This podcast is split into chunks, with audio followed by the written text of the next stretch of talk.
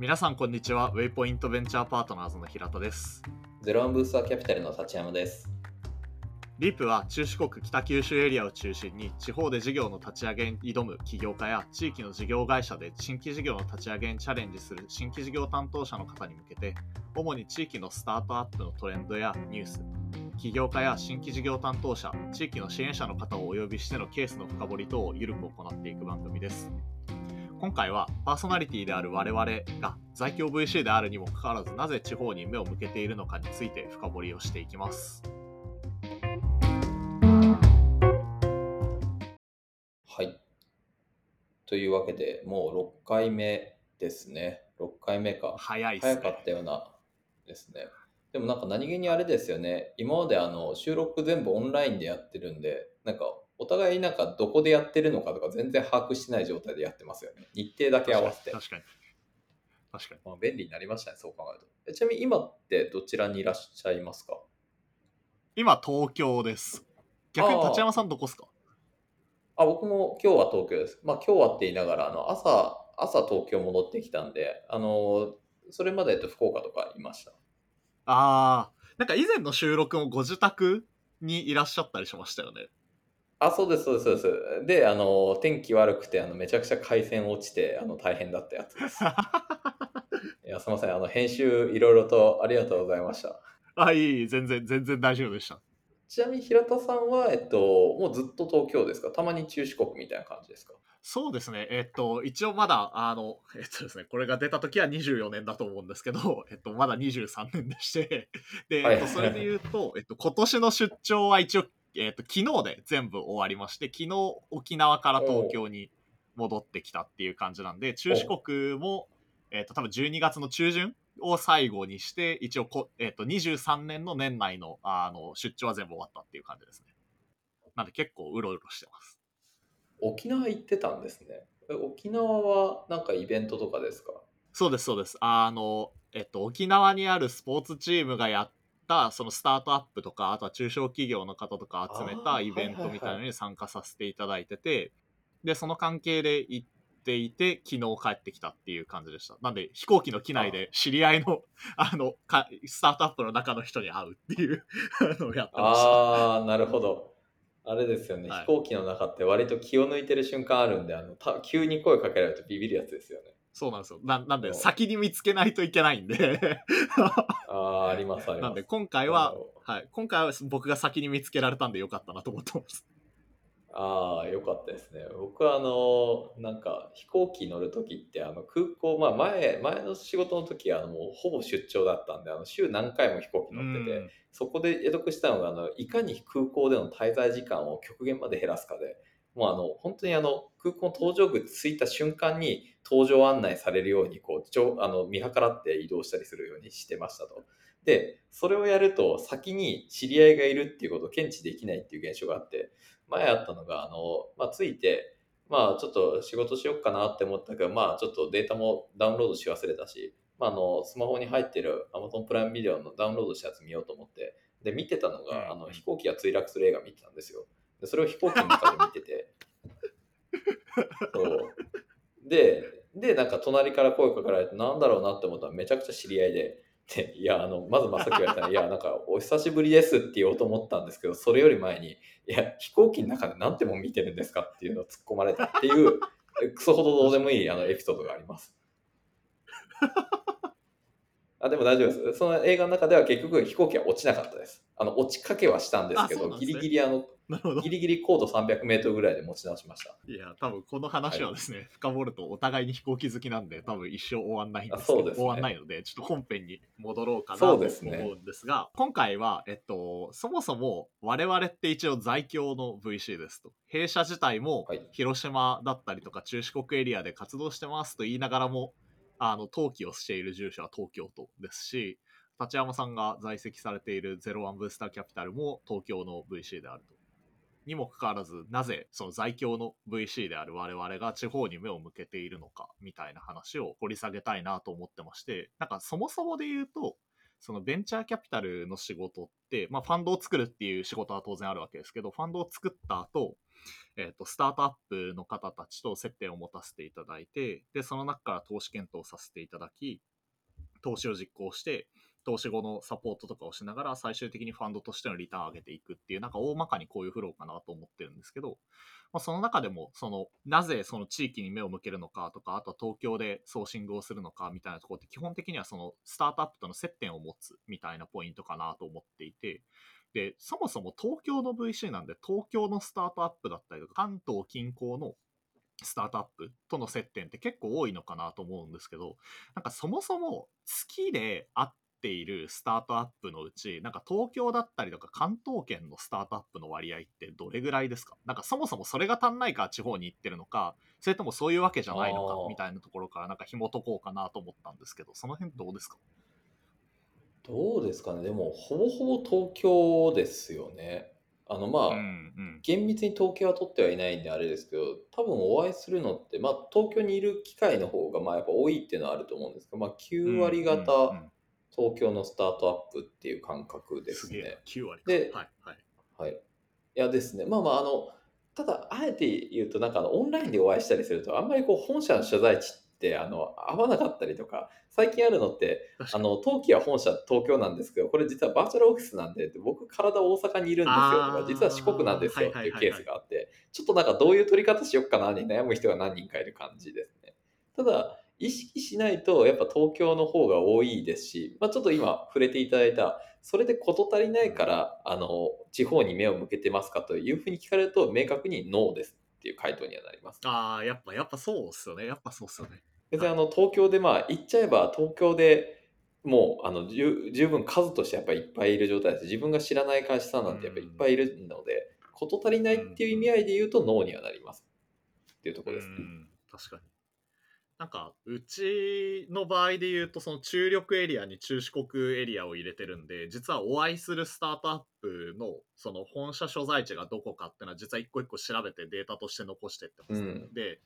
えっと、その中でそのいわゆるその中四国エリアでやらせていただいてるアクセラレーションプログラムとかにメンターで入らせていただく機会があるんで、えっと、そういう会社を除くと大体7割ぐらい7割強ぐらいが東京のスタートアップで、えっとお、そういうアクセラプログラムを入れても大体6割が東京みたいな感じになるのうんで、なんでやっぱり東京のスタートアップが多いし数としても全然東京だったり関東近郊でわりかしあの数自体はあるよねっていうところなんでなんでその在京 VC が地域にあの行ったりとか、まあ、少なくとも我々の場合で言うとあんまり数が足りないから地方に行ってるわけじゃないですねっていう風になった時に、なぜわざわざその地方ってまあシンプルに考えるとその東京に会社がある人たちって考えると、まあ、地方に行こうとするとやっぱり交通費もかかるし時間もすごくかかるっていう中でうん。なぜ地方に目を向けるのかみたいなところで言うとなんか立山さんどう考えられてそうですね。なんか質問の答えになってるかわかんないですけど、まあ、そもそも逆説的に言うと地方を投資対象からそもそも外してませんよっていうのは一つの答えにはなりますよね。あのはいはい別にこうなんかあの よくこうよく言われる、まあ、たまに言われることでこう東京の VC さんはっていう風な表現を枕言葉につけられるケースはあるんですけど、ですねいや別に投資先東京だけじゃないですよって大阪の会社さんもあればうん。それ以外の会社さんもあればあのまあうん。投資こう検討であったり相談してるので、まあ、さっきこう9割ぐらいが、まあ、8割9割が東京とは言いつつ裏を返せば12割は東京でない場所がやっぱりいるわけなんで、うんそもそもエリアから外してませんよっていう見方は一つありますと。で極端なことを言うとあのあこの会社ぜひこう投資をして一緒にこうなんか伸ばしてこうご支援したいなと思えば別にそこにエリアってあんまり関係ないですよね。まあ外国投資するかどうかっていうと、まあ、各ファンドごとにやっぱレギュレーションだったりいろんなこう、うん。マネーロンダリング対応だったりとかの関係でやっぱ国内だけって絞るケースはあるんですけど、まあ言っちゃえば47都道府県日本法が適用されて、まあ、日本語であの会話ができるところであれば基本的にそこでエリアで変な縛り方してるケースっていうのはまあそんなにないんじゃないかなとは思います。なんかその中でもなんか特に何年ぐらい前ですかね。去年お去年去年えっと2000去年一昨年ですね。はい。2022年ぐらいから割とその地域に対してあえてポジションを取った活動をするような VC の数っていうのはなんか増えてきたのかなと思っ個人的な体感として思っていて、うん。なんかそれまでって例えば僕がその VC に入社をさせてもらったのが2018年とかなんですけどなんか2018年ぐらいってなんかコロナ前ですよね。コロナ前って、うん。なんか割とその地方で投資をするって地域の環境もよくわかんないしそのスタートアップの起業家さんともその密にコミュニケーションをするハードルがあるからその地方で投資をするのってあんまりそのコストパフォーマンス合わないよねみたいなことを言う VC の人が一定数いたなと思っていてなんかそっから22年ぐらいに一気にその地方でも投資をするとか地方で取り組みを始める VC の方が増えてきたのかなと思っていてなんかそういう意味では確かに我々って今までも別に東京しかやりませんなんていうことは言ってなかったわけなんだけれどもあえて地方っていう言葉だったりとかあとは特定の県地域の名前を挙げるなんか VC が増えてきたなっていう感じがしていてなんか在京 VC はなぜそこのポジションを取り始めたのかというかそのイメージを作りに行こうとしてるのかっていうところはなんか一つ気になってるポイントではあるなと思うんですよ。なるほど。ちょっと個人的に思うのはの部分でいくと、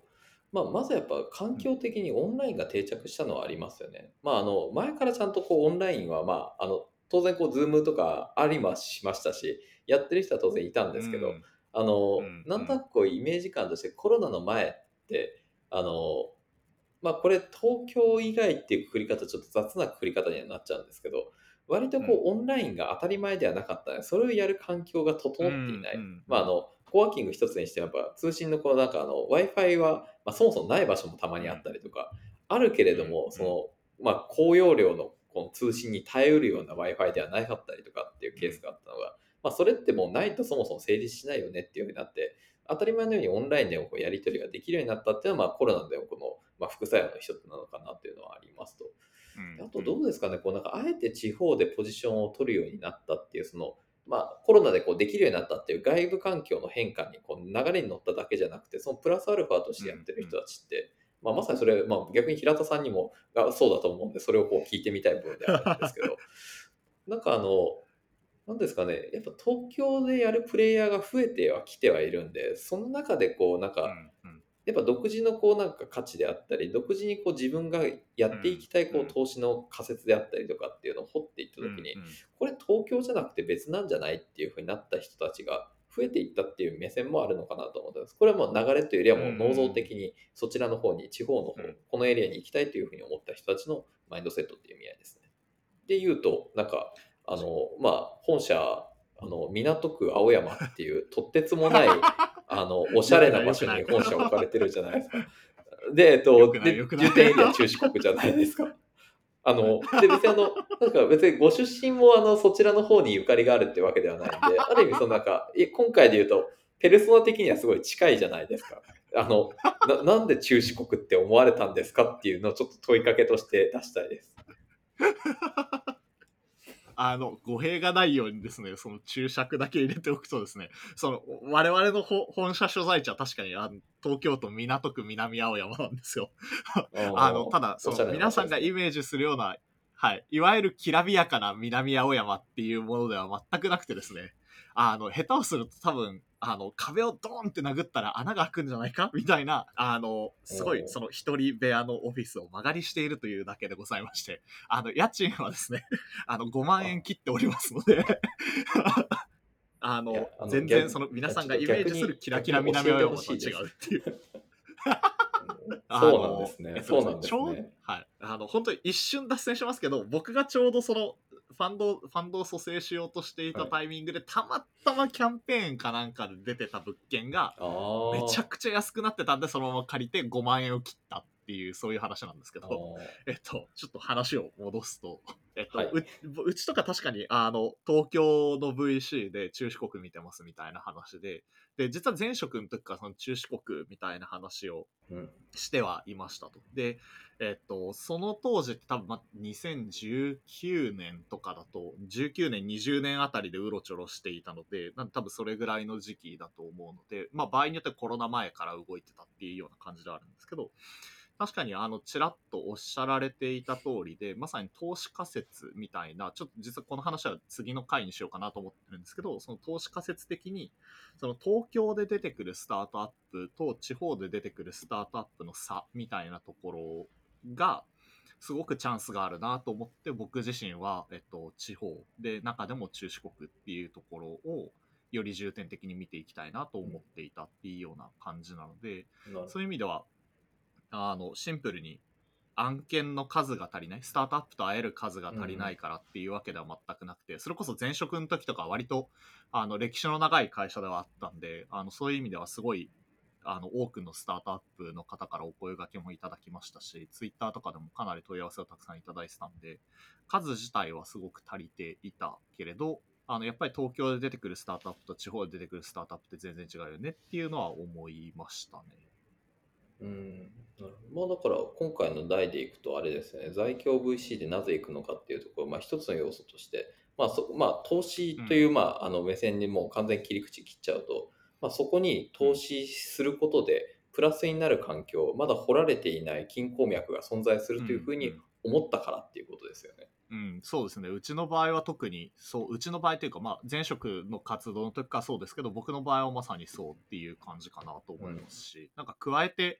直近で言うと、その、昔からあるファンドが徐々に徐々に大きくなっていく中で、まあ、ファンドのサイズが大きくなると、うん、当然そのファンドサイズかける管理報酬の割合っていうところで、えっと、僕らが運営をする中で使えるお金ってのが決まってくるわけですけど、まあ、ファンドのサイズが大きくなると、当然その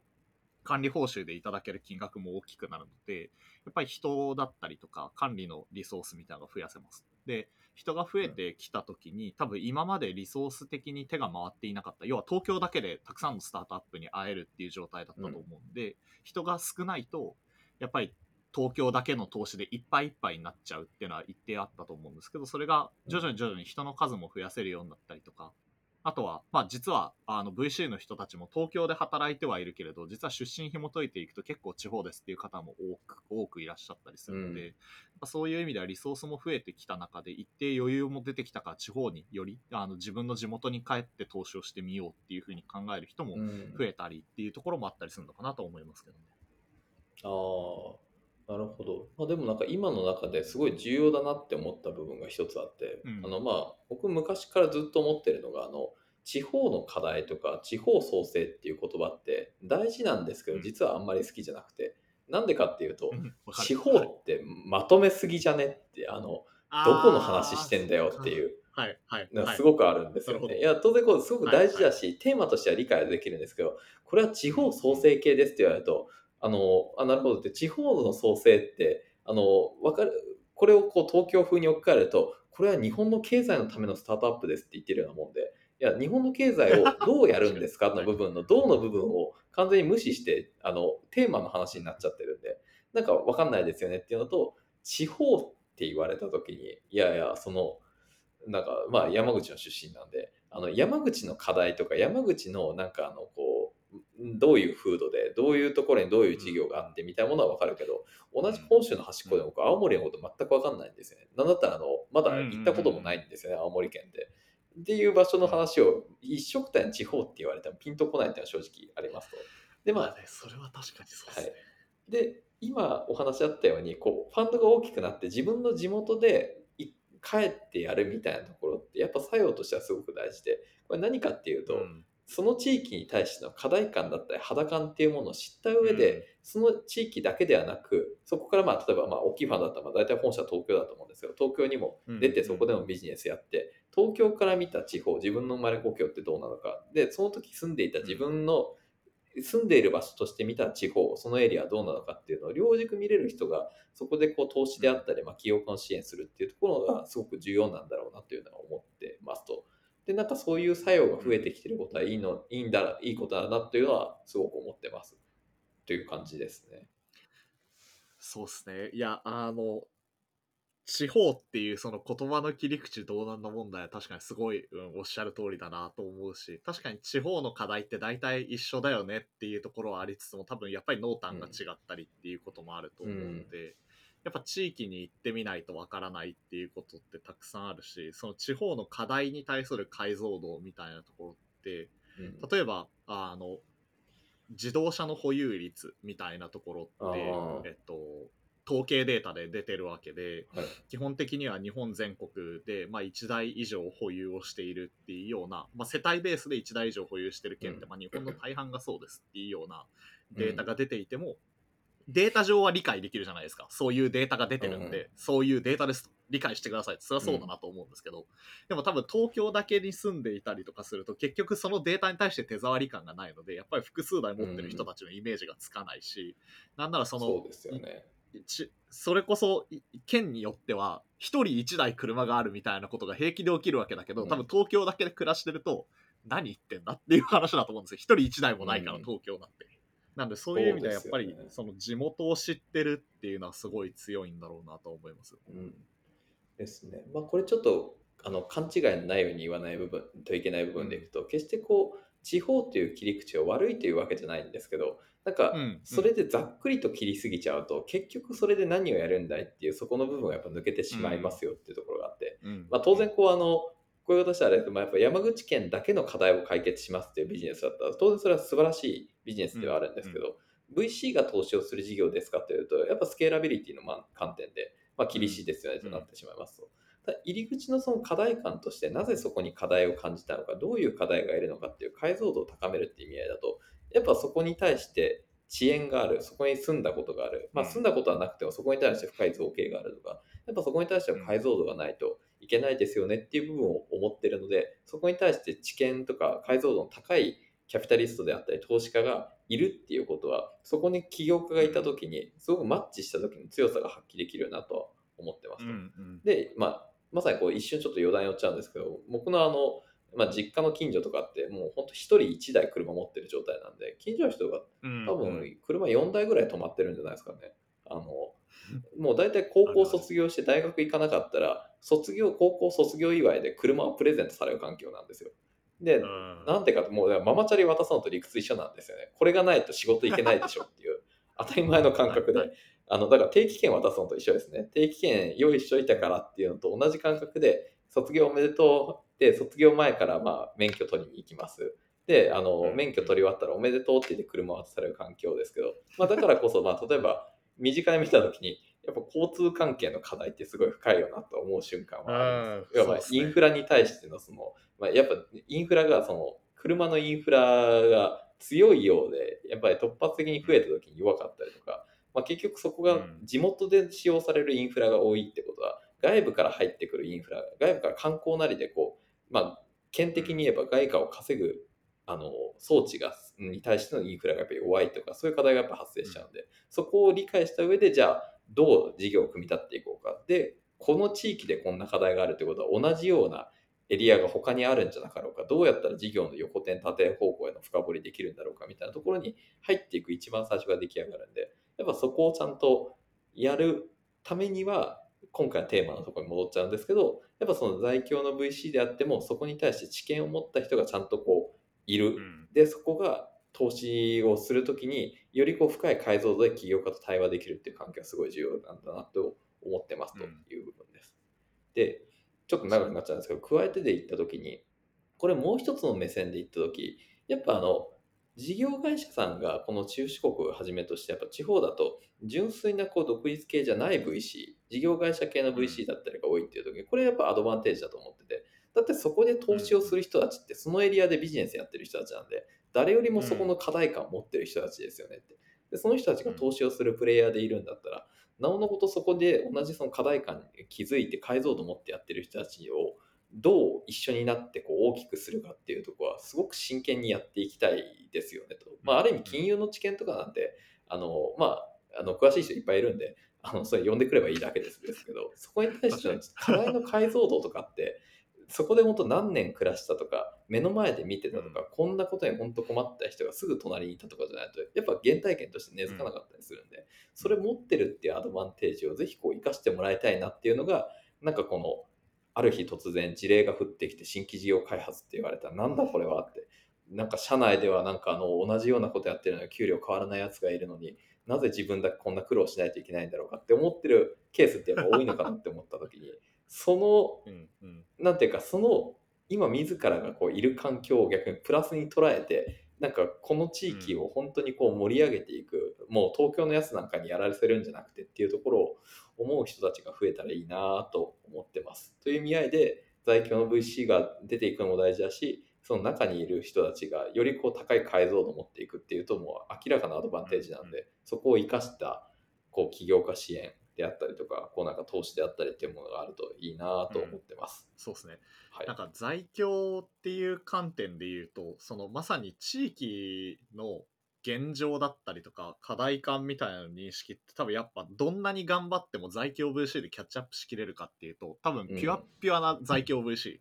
多分僕とかも結局生まれも生まれも東京だし、まあ、育ちもギリギリ兵庫が入ってるっていうぐらいでおいおい。いやそうなんですけど。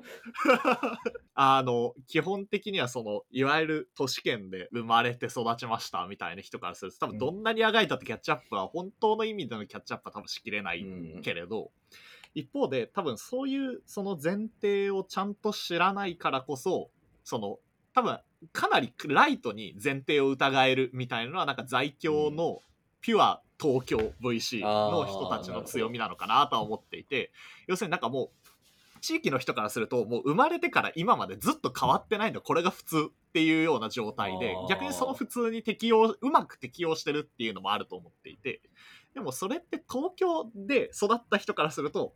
なんでそんな非効率的なことやってはるんですかみたいな話が多分一定数あっていてでその問いの立て方が結構多分 それを、えっと、そこに問いを立てても多分何も変わらなかったりとかあとは問いを立てて買いに行こうとしても実はローテクですげえ最適化されてるんでハイテクをどんなに入れたって、えっと、それを超えることはないよねみたいなところも多分たくさんあるの、これは事実だと思ってるんですけど一方でなんかそういうライトになんでそうなんだっけっていう問いを立てれるからこそなんか実はその地域の人たちと連携をすることによって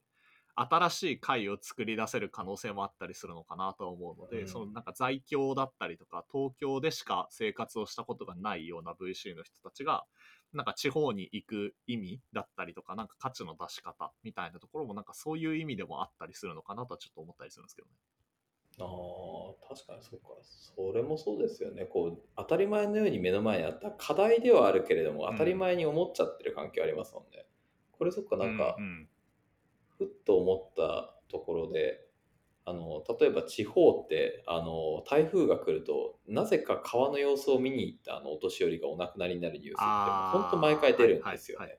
でも、うんあれって確かにあの当時はあまたかってちょっと申し訳ないですけどやっぱ思うところは正直ありましたと、うんうんうん。でも、うん。あれをやっぱ掘っていった時にそれ東京の人からしたらえなんでそんな時に行くのっていうあの、うんやっぱうん。のが出ますとでそのなんでっていうのを冷静にそう聞かれた時に考えると、まあ、そりゃそうかって。だって、まあ、農家さんだったら当然こうそこで取れるこう農作物が商売の種なんでそれでこう川が氾濫なんかしたら自分の生活基盤壊れちゃうからもう文字通り命がけですよねと。だからその本当に命をかけてもその見に行かないと自分の生活基盤が壊れるかもしれないから対応しないといけないしうん。土のう積んだけど壊れてるかもしれないとかっていう状態のそのなんでっていう問いを立てれるのって多分地元の人のなんでだろうねなんで行くんだろうっていう軽い気持ちがあっても本気のハテナは多分浮かんでないと思うんで。うんそういうことを考えると、なんか東京の人ももっとこうあのちゃんと地方に目向けるべきだっていうちょっとそっち論者に今切り替わりそうです。なんか割とそのチャンスはあるよねっていう話だと思うんですよね、うん。もちろんその東京でもそういう問いが立たなかったりとか結局興味関心を持たないと問いは立たないと思うんで。あなんかそういいう意味ではなんかやっぱり東京から誰誰も彼でも来りゃいいって問題ではないと思うんですけどただなんかそういう興味を持てる人たちはなんか来ればいいのかなと思うしなんかその地域の人だから今までは疑ってなかったけど外部の人だから疑疑える可能性があるみたいななんかある意味その大手企業がスタートアップと連携するみたいなところちょっと近しいのかなと思っていて。やっぱりインナーでずっとそれに慣れてしまったからこそ疑いもしなかったけど確かに言われてみればこれなんでやってんだっけみたいな話とか、うん。なんかもっとこっちの方が楽だよねみたいな話とかを疑える。けど一方で多分じゃあ実際にそれを動かせるかじゃあ、えっと、問いが問いが立ちました。こういう最適解があります、じゃあそれを、えっと、完全に外野の人間が動かしきれるかっていうと多分それはそれでまた難しくてやっぱり地域の人だから動かせるっていうのがきっとあるんだろうなと思ってるんでなんかそういう意味ではなんかいいタッグが組めるとなんかお互いになんていうんですかね、いい事業が作れたりするっていうケースはなんかあるのかなと思ったりしますけどね。まあ、それはそうですよねっていうのはまさに思いましたね。いや、うん、いや、確かにそうだ。いや、なんか地方、大企業っていう例えば分かりやすかったですね。やっぱずっとそこにいると、そこを仕様にこう育っちゃうんで、なんかあのその環境が当たり前になっちゃうっていうところで、やっぱこうあの、よくこうあの異分子的な人がどう生まれてくるかで、その異分子ってこう組織の中の異分子って大体こう辞めて起業して大成功するみたいなこう方程式があるとすると、大体そこにハテナを立てる人っていうのが別に中で生む必要もないんですよね。って、まあ、その地域なんでこんなことやってるんですかっていうのを素朴に問いを立ててくる人と、まあ、そこに対して課題の解像度を持ってる人が一緒にやっていくっていうところの作用をどう生んでいくかっていうのが割とこの地域、まあ、このこの地域限らないですね。こう地域全般においてのこうなんかこのちょっと硬直化したるところをこう改善するっていう意味合いだと、結構重要なファクターな気がします。なんでまあなんかそういう前提に立った時にちょっと次回は我々がじゃあそういう前提でまあ地方を見たりした時にその投資テーマとしてはどういうところを狙ってってるのかみたいな話だったりとか、うん、あと投資の仮説をどう思ってるのかみたいな話はなんかシャープ次のシャープでお話ができると面白いのかなと思いながら、